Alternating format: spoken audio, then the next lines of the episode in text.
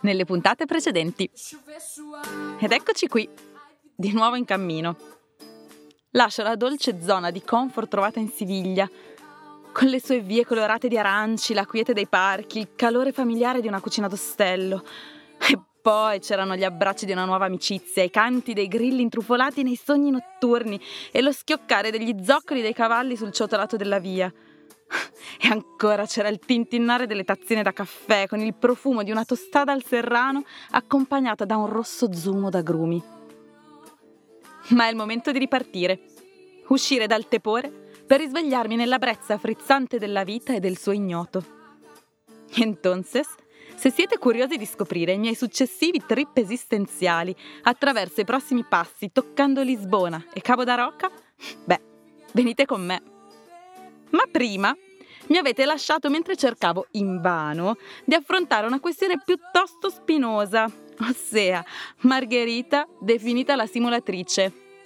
Ta-da-dan!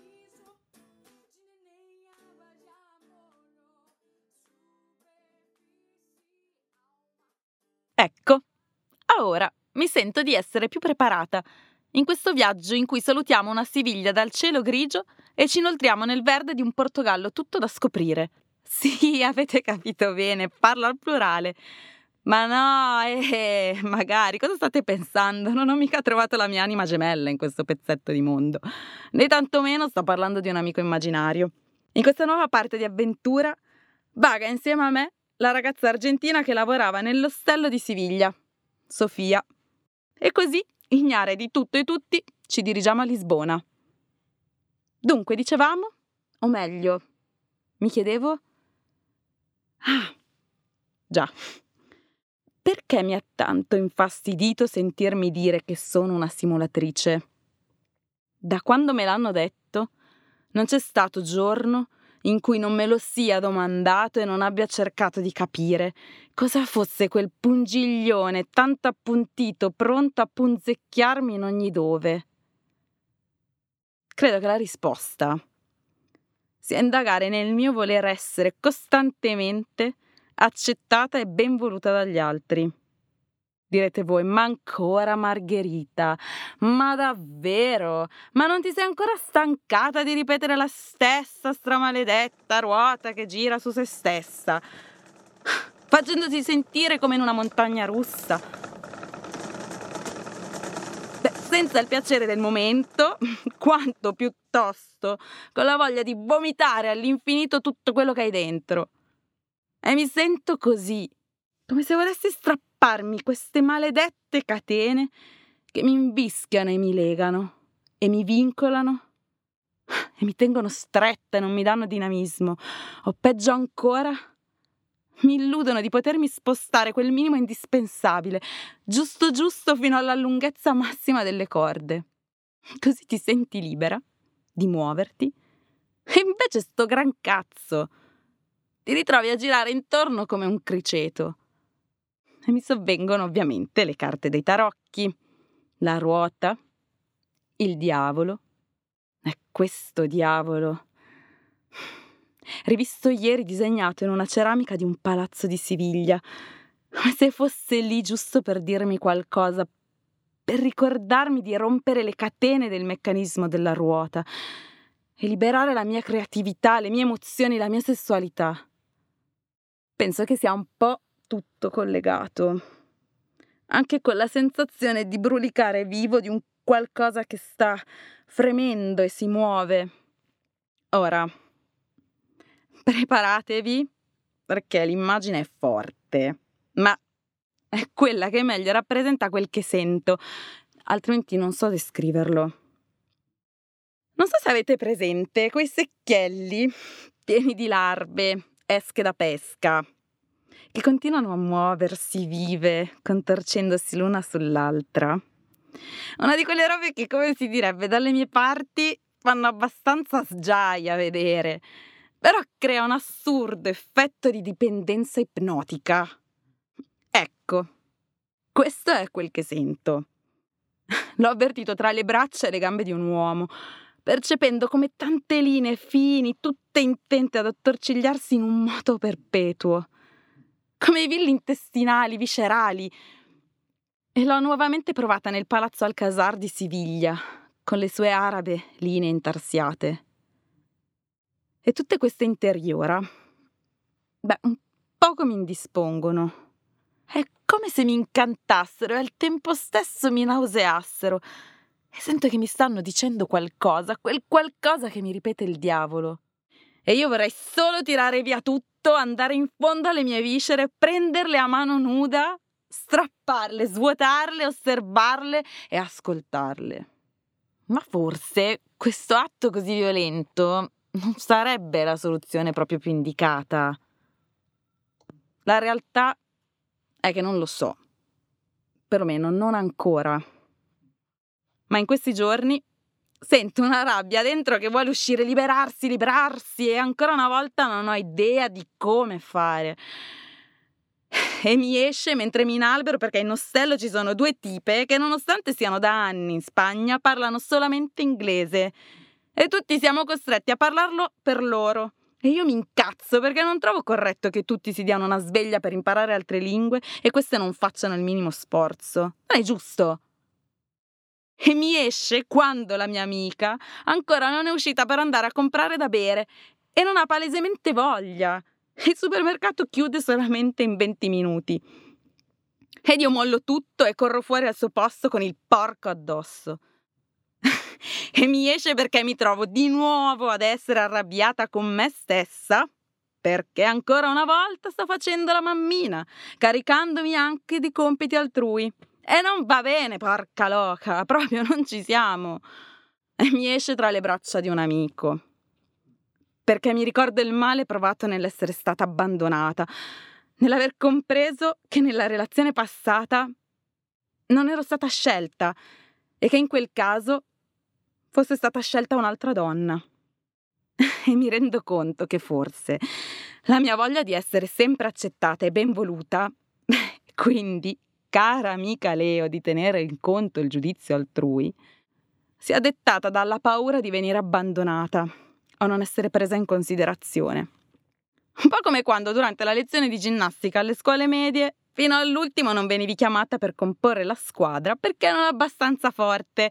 Ovviamente a me capitava spesso gli mortacci dei più forti. E proprio mentre mi pongo la domanda sul perché, mi rendo conto che la paura del rifiuto non è da parte altrui. Bam!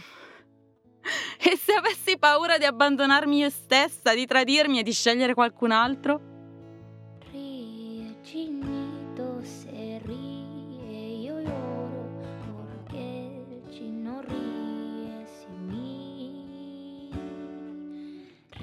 Bueno, e ora?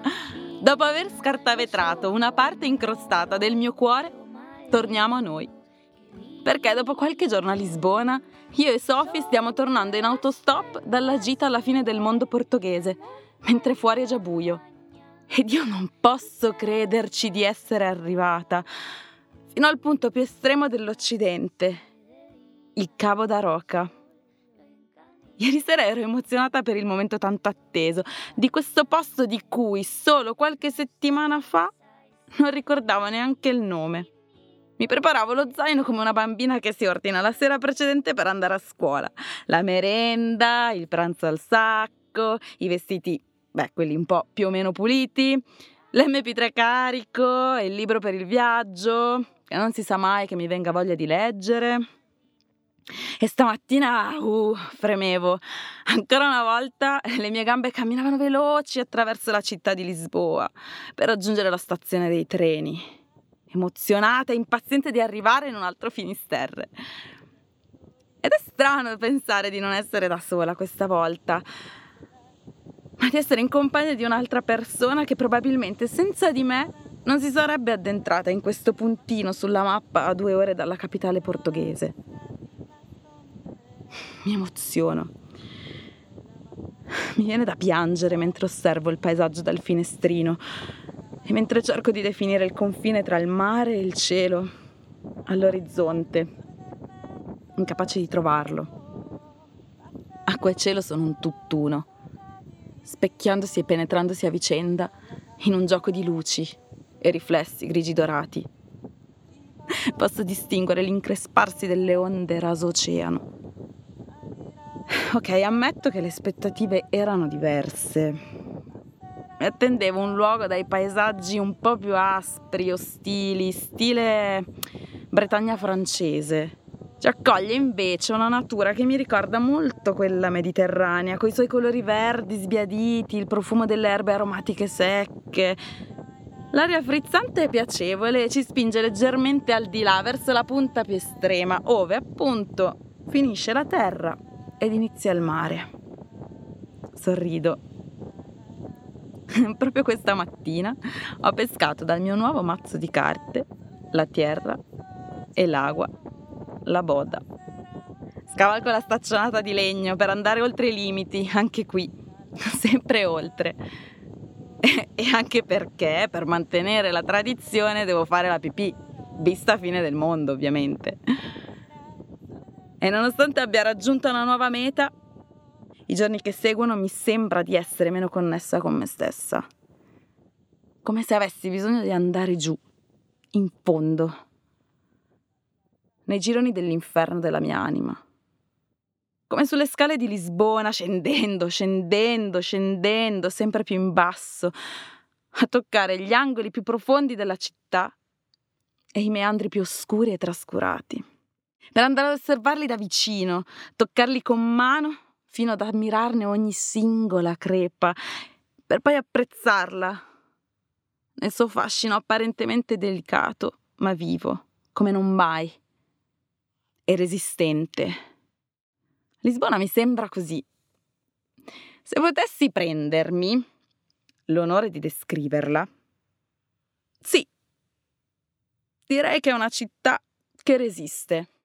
Nonostante l'aspetto trasandato e passato all'oblio, conserva in sé una volontà di riscattarsi e di essere riconosciuta in primis da se stessa con le sue infinite attività commerciali internazionali, le panetterie dei suoi deliziosi pastel de nata, meo Deus che bontà! Con i piccoli ristoranti e barucci dove i commercianti si premurano di chiederti se ti è piaciuto quanto preparato da loro con tanta cura ed edizione.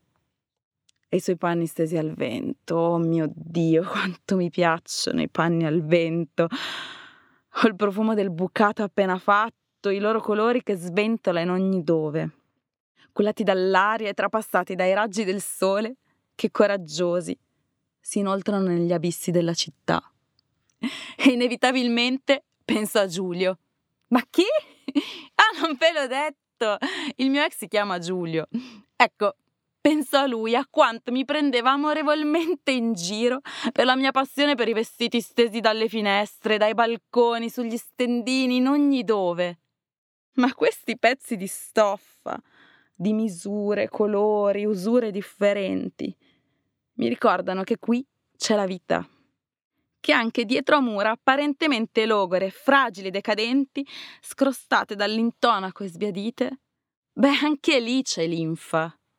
E c'è un fermento di gente che non è di passaggio, ma mangia, dorme, lavora, va al bagno, cucina, litiga, amoreggia creando un labirinto di relazioni intrecciate che mutano forma, inventandone sempre di nuove, un po' come nella danza d'amore tra le lumache.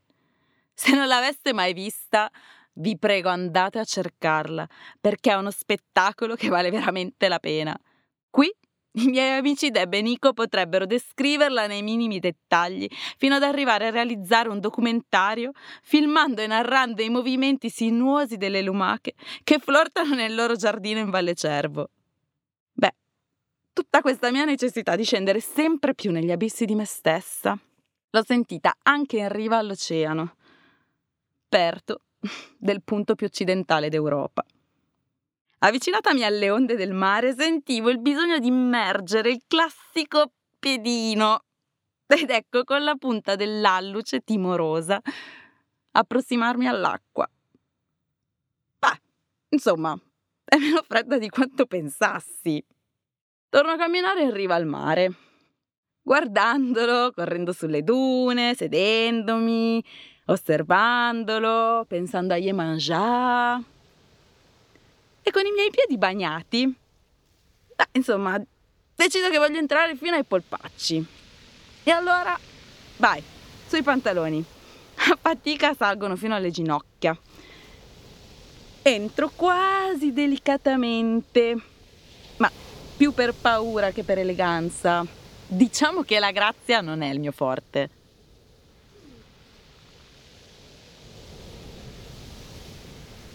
È quasi piacevole la sensazione dell'acqua fresca. E sento il bisogno fortissimo di entrare di più. Vorrei andarci dentro fino alla vita. Ma davvero? Lo faccio. Ma fa freddo, non hai il cambio e le onde sono forti. Ma sei sicura di stare di merda, Margherita? e proprio mentre penso al voler entrare fino al bacino, un'onda mi coglie impreparata. Ma forse la stavo solamente aspettando? Mi giro come per correre verso la riva e questa mi colpisce come per darmi una sculacciata ben sonora sul mio ridente fondoschiena. E io rido con lui, proprio di gusto. Torno correndo sul bagnasciuga dalla mia amica Sofi e decido che vaffanculo, io voglio entrare fino alla cinta. Vai! Ho bisogno di sentire l'energia dell'acqua. E via! Mi tolgo i pantaloni, ormai inevitabilmente bagnati in gran parte. Mi metto in vita la camicia a quadri, modalità mutandoni per intenderci, e zompettando corro incontro alle divinità dell'acqua. Ma ancora esito, li mortacci miei. E come ben sappiamo, nella vita titubare non serve a un bel niente. O ti butti o stai fermo dove sei. Perlomeno questa è un po' la mia idea. Esattamente come quando stai sull'orlo del ponte per buttarti con il bungee jumping. Non ti puoi permettere di titubare. Rischi di farti ancora più male, perciò ti fermi, pensi, prendi fiato e poi ti butti. Beh, cari amici, secondo voi la Margherita è stata così audace da seguire i propri consigli? Vi do un aiutino. Vi ricordo che sono giorni in cui non si sente particolarmente connessa con se stessa. Ecco, bravi voi, ti avete azzeccato! Arrivata in mezzo alle onde dell'oceano, intenta pensare sul da farsi, a come farlo e se e come immergersi, la potente dea Marina, no, Yemanjá, non io, eh. Ecco, la potente dea Marina ha preso l'iniziativa. Un'onda imponente arriva scaraventa l'ingenua Margherita Terra, totalmente immersa nelle acque oceaniche e nella sua oscura profondità. Notare, si tratta di un fondale di appena qualche centimetro, eh, mica degli abissi del mondo, ma a me già bastava. Rotolando come una bambina che aveva bisogno di lasciarsi andare, mi faccio quindi trasportare dal gioco delle onde e delle sue energie. Sarà che anche nell'infinità delle proprie paure ci si può divertire e trovare qualcosa di piacevole.